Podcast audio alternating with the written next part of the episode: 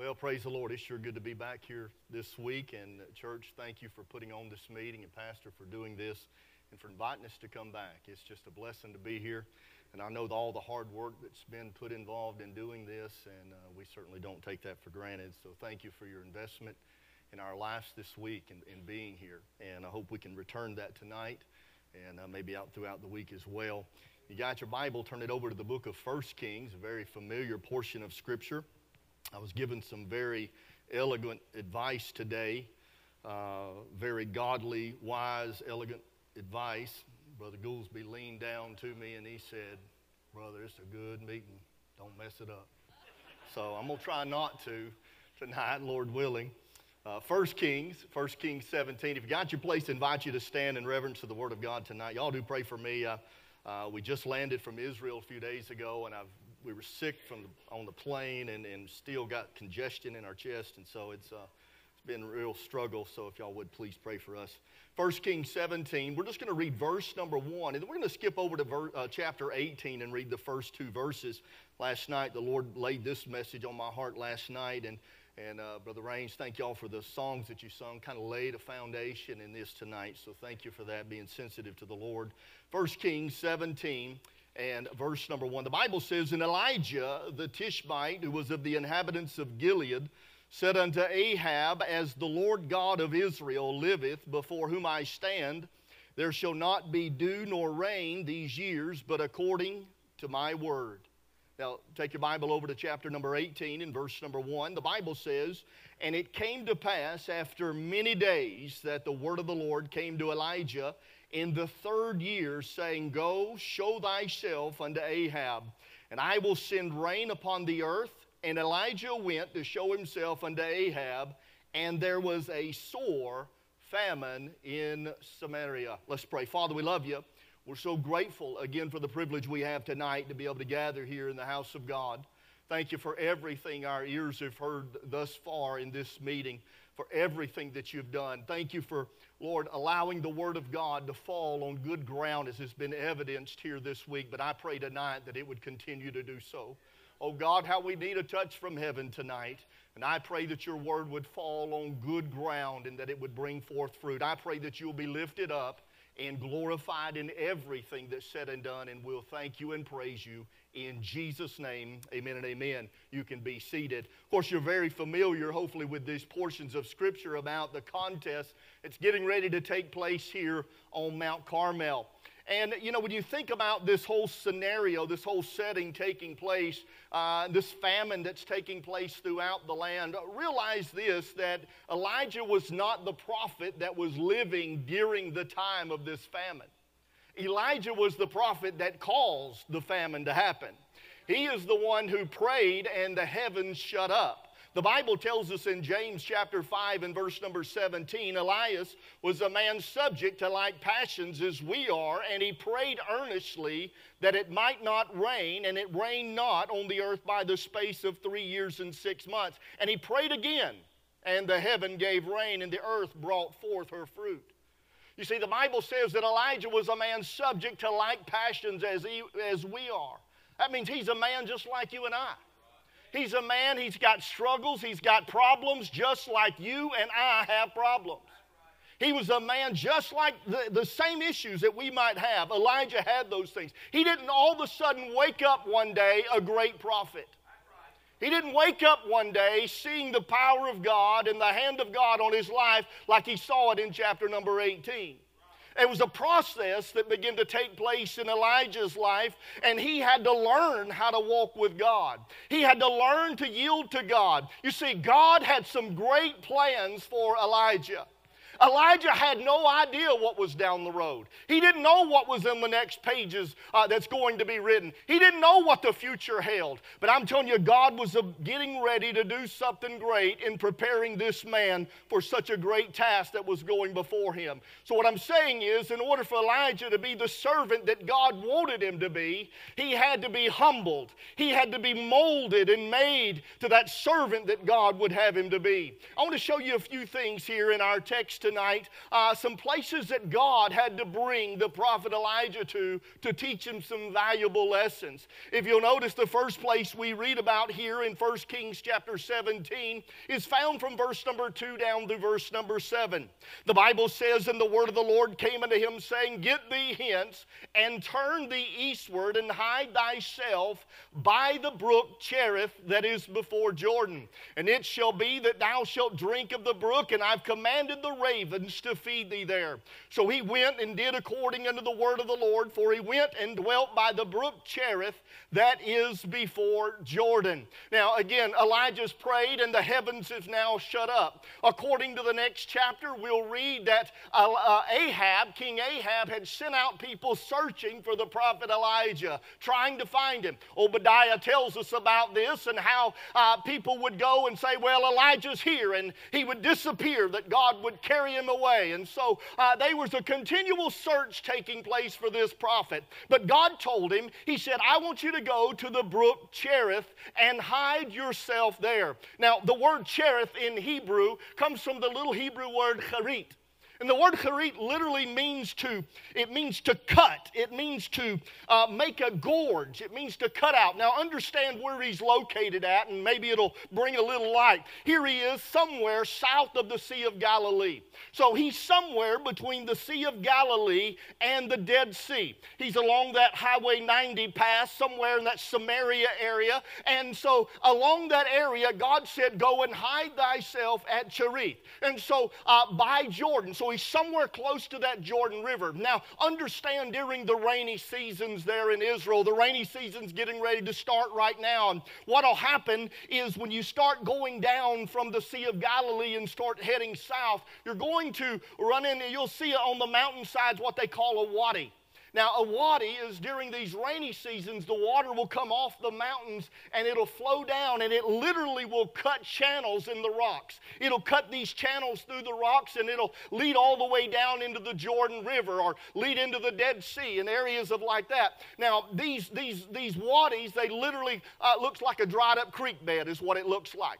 Now, I've seen it at times. I remember standing down close to Masada, down in that area of the, of, the, of the Negev desert, down close in that area. And I remember watching during the rainy season, it looked like a waterfall coming off the top of that mountain. There's probably 20 people pulled over watching this thing. It's fascinating. And it was just like a, a tidal wave coming off that mountain. And we watched that water run down that wadi, coming down those rocks, as it has done for years, just cutting channels through that rock. And watched it come all the way down down to the lowland there. And I remember one lady, uh, she's standing there and she starts going, Rats, rats. That, that's run in Hebrew. And she's yelling at everybody to run. And because the water's heading right to us. And we're all looking at her like she's lost her mind because there's a big culvert underneath us. And, you know, the water just runs right under us into the, into the Dead Sea. She got in her car and took off and left. But, but that's the picture. That's that water. And God said, go and hide yourself there. And so you'll find it during these, during these rainy months or these, uh, these winter months that you'll see water water flowing in the midst of those.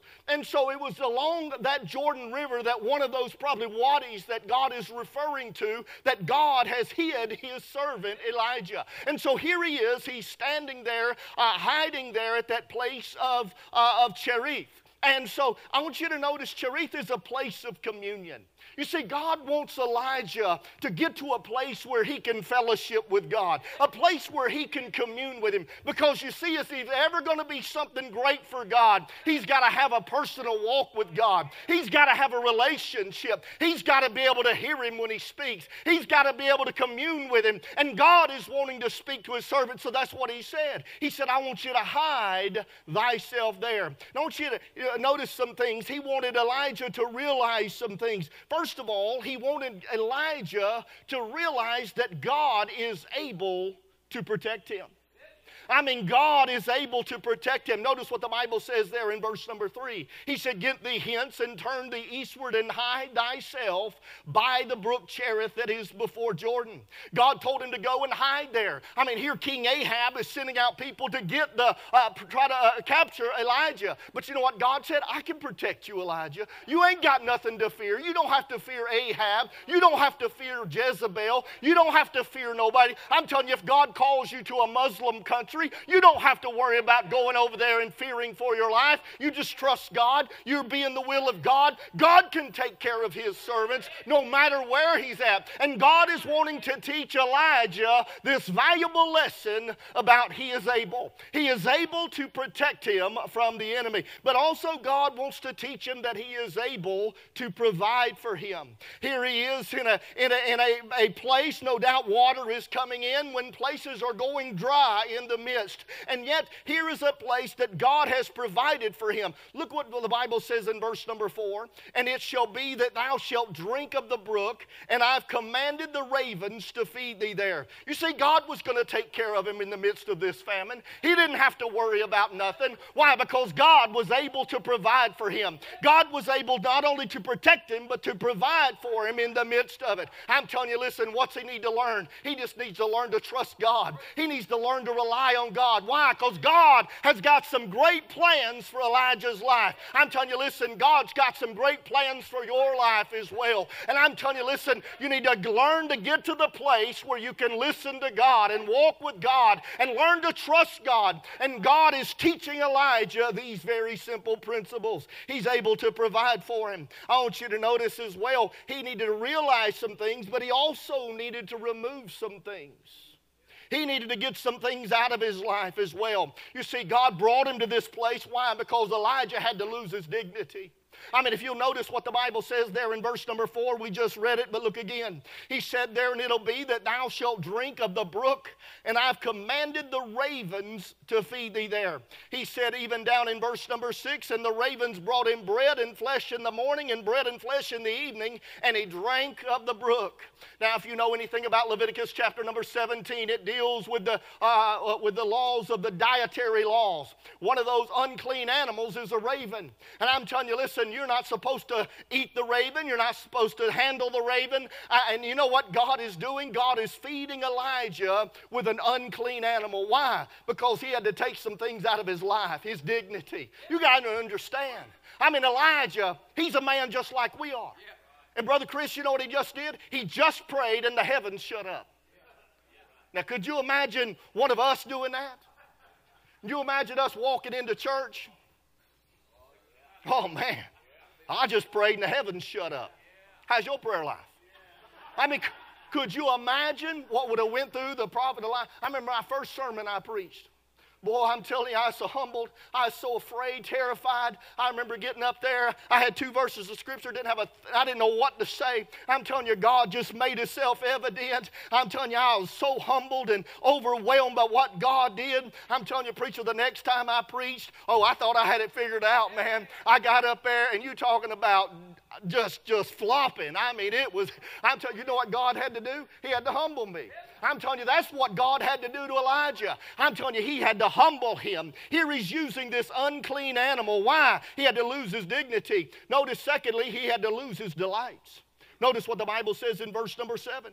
The Bible says, that it came to pass after a while that the brook dried up because there'd been no rain in the land. I'm telling you, Elijah was sitting at a place of comfort. He had everything he wanted. He didn't need anybody, he didn't need nothing. And all of a sudden, God took the very thing that he was resting in, the very thing that he was relaxing in, uh, the very thing that he found confidence in, God took it away from him. I'm telling you, sometimes God will take things out of your life that he's placed in your life. Why? Because God wants to get you to a place where you're looking to him. God wants you to focus on. See, God's working in a. Why? Because He's trying to get him to a place where he can use them in chapter number 18.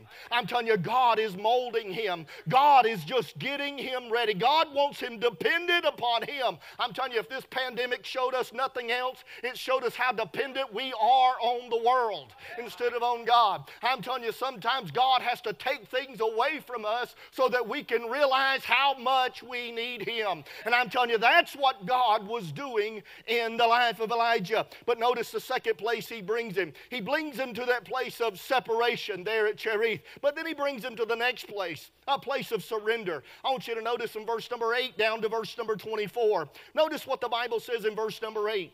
And God said, And the word of the Lord came unto him, saying, Arise, get thee to Zarephath, which belongeth to Zidon, and dwell there Behold, I've commanded a widow woman there to sustain thee. So God is now bringing him to another place, a place called Zarephath.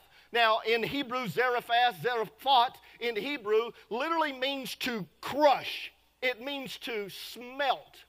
Now, I thought about that word smelt. Now, you got to understand there in some of the old archaeological sites there in Israel, you can go all the way down to the Dead Sea uh, excuse me, the, all the way down to the Red Sea. Go all the way down to the Red Sea. And there's a place down there called Timnah. Now, Timnah is, they found mines down there in Timnah. These mines, they call them Solomon's mines. Now, there at Timnah, uh, you'll find you, once you go up in there, you'll see a replica of the tabernacle. That's where it would have been set up at one point. Uh, you can see that over there, but you'll go through and find these copper mines. You see, as you walk around through those old uh, dry looking rocks up through the Negev, the desert there, you're going to see these little uh, copper veins running through the rocks. You can still see that. And you see, what they would do is they would go through and dig vertical and horizontal shafts in the ground, and they would dig that copper out. Now, once they would get those copper out, they would dig those stones full of that copper within it. They would bring them out and take them over to a smelting camp. And you can actually see still some of the ruins of the smelting camps, 3,000 year old smelting camps. And so you can, that what they would do is they would bring those rocks with that copper inside it, uh, that copper ore, and they would heat it up. They would have an oven and they would heat it up to, they'd take billows, and they said you would have to get it at least 2,200 degrees. And so, what would happen was when you're putting those rocks inside those furnaces, uh, that, uh, that heat is going to take that copper and melt it. And so, it'll melt out of that stone. You're going to put it into a copper nugget, and then you'll take it later and remelt it to make tools or necklaces or jewelry or things of that nature. And so, that's the process. It's, it's taking that item out and it's extracting that, uh, that copper out of it to, to mold and to make something out of it. And this is where God said He wants to take Elijah. You see, it's a place of construction. It's a place where God is going to take, He's done started taking things out of Elijah. Now He's wanting to start putting some things in him. Now He's going to start building up. Kind of reminded me of the verse in Jeremiah in chapter 1 and verse 10, where God told Jeremiah, See, I've set thee this day, uh, set thee this day, set thee over the nations and over the kingdoms to root out and to pull down and to destroy and to throw down. That's what preaching does. It tears stuff out. We get up and preach the Word of God. It tears things out of our life. It's removing things out of our life. But the verse don't stop there. It says this, and to build and to plant. That's what the Word of God should do.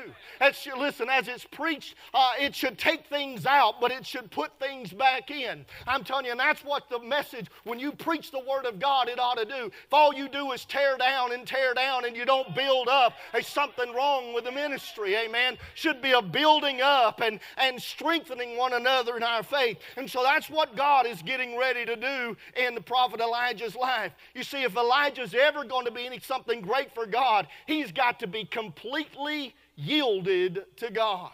He said there in verse number nine, dwell there. You see, he's no longer hiding like he did over at the other place. Now God says, This is where I want you to live for a while. I want you to dwell in this place because God had some valuable lessons to teach the prophet Elijah. Notice a few things. First of all, Elijah must, here he's going to learn to completely rely on the precepts of God.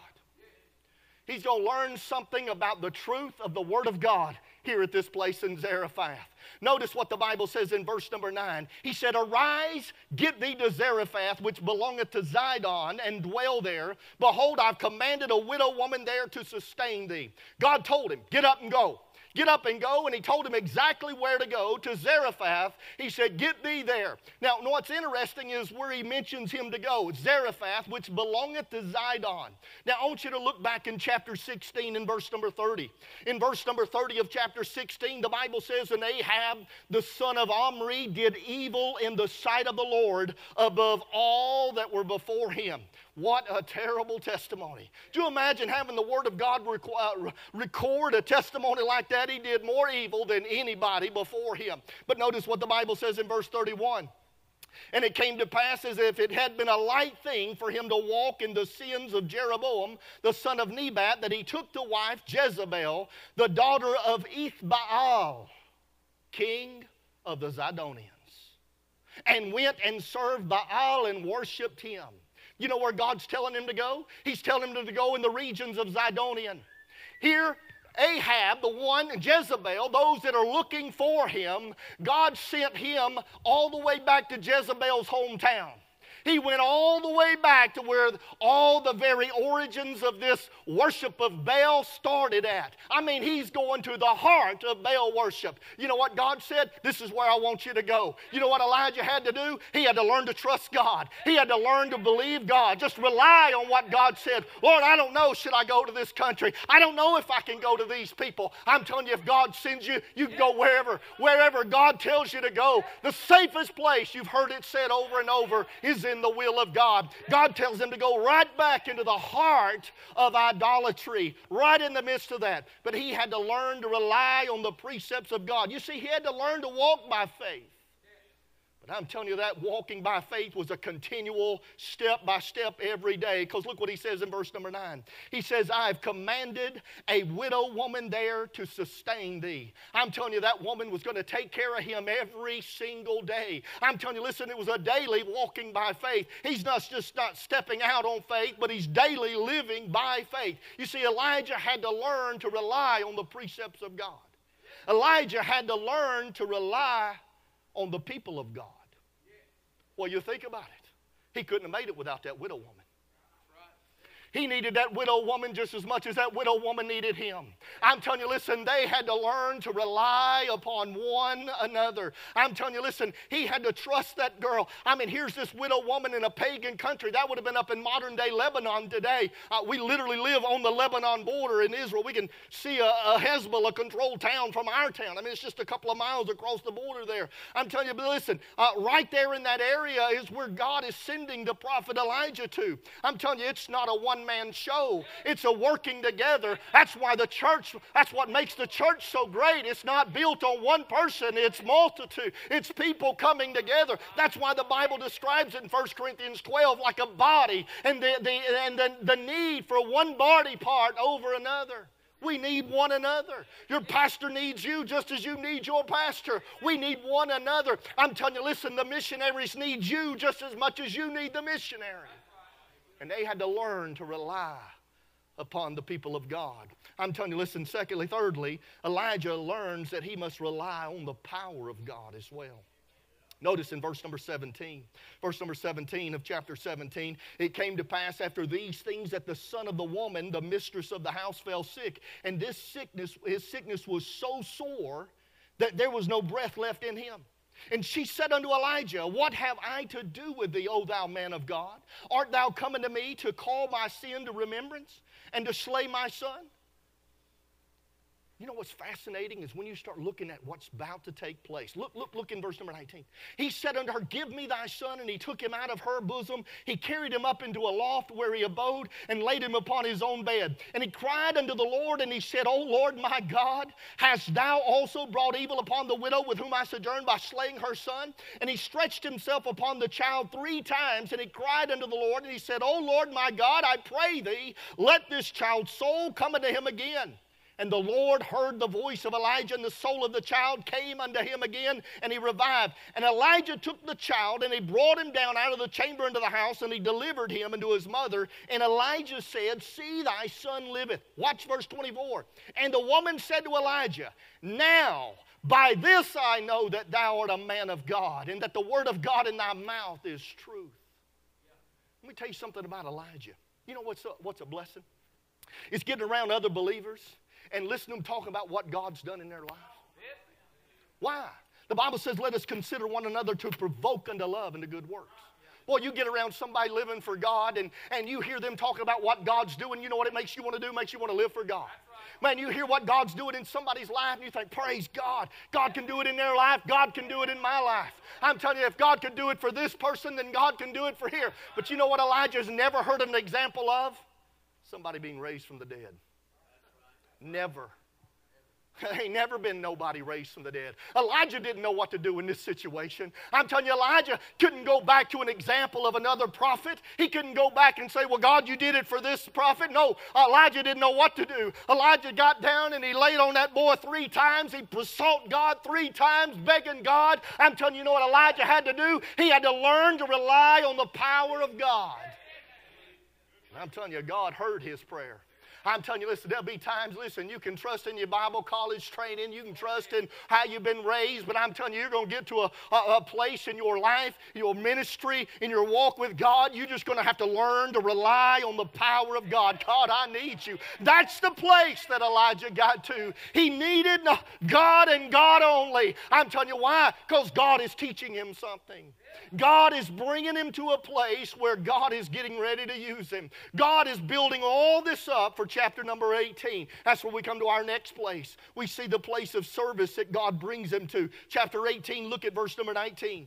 The Bible says in verse number 19, Now therefore send and gather to me all Israel unto Mount Carmel and the prophets of, of, of, ba, of Baal, or Baal in Hebrews they pronounce it, 450, and the prophets of the groves 400, which eat at Jezebel's table. Here they are at, the, at Mount Carmel.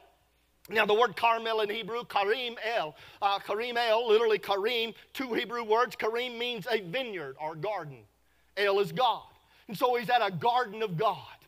Boy, I'm telling you, a battle's getting ready to take place, and what's it called? God's garden. I'm telling you, God was loved. Wait, my wife loves walking through gardens. Why? Because, boy, she likes walking through and seeing the beauty of those gardens and the smell. Boy, she just, could you imagine what it's like for God when His servants are in His will at the perfect place? And I'm telling you, it's like a kind of like Romans chapter number 12.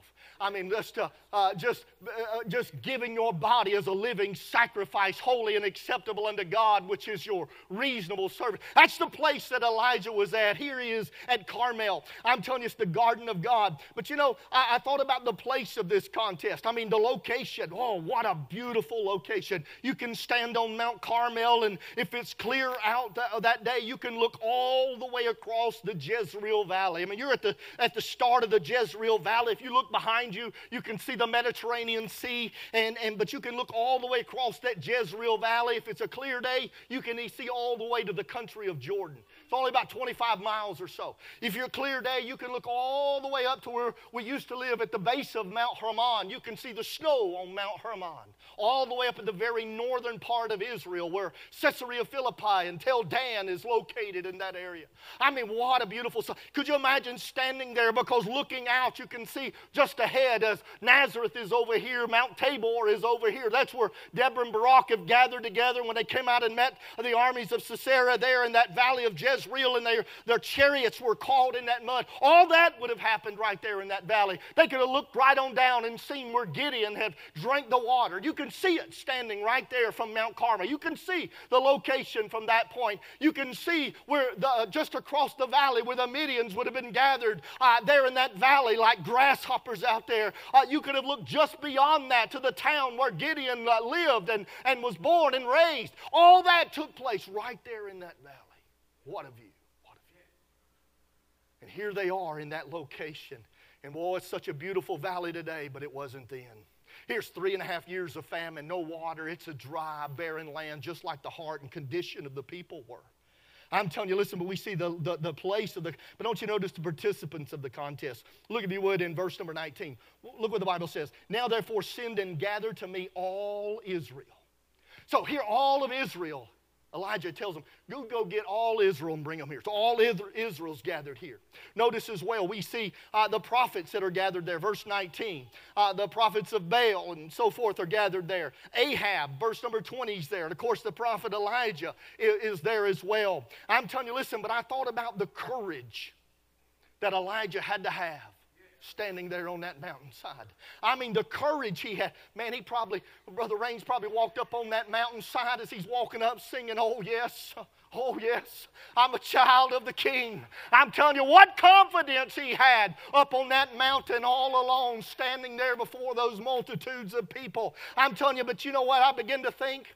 Elijah, notice what he said there in verse number 19 Gather all, to me all Israel You see, Elijah wasn't expecting to be alone.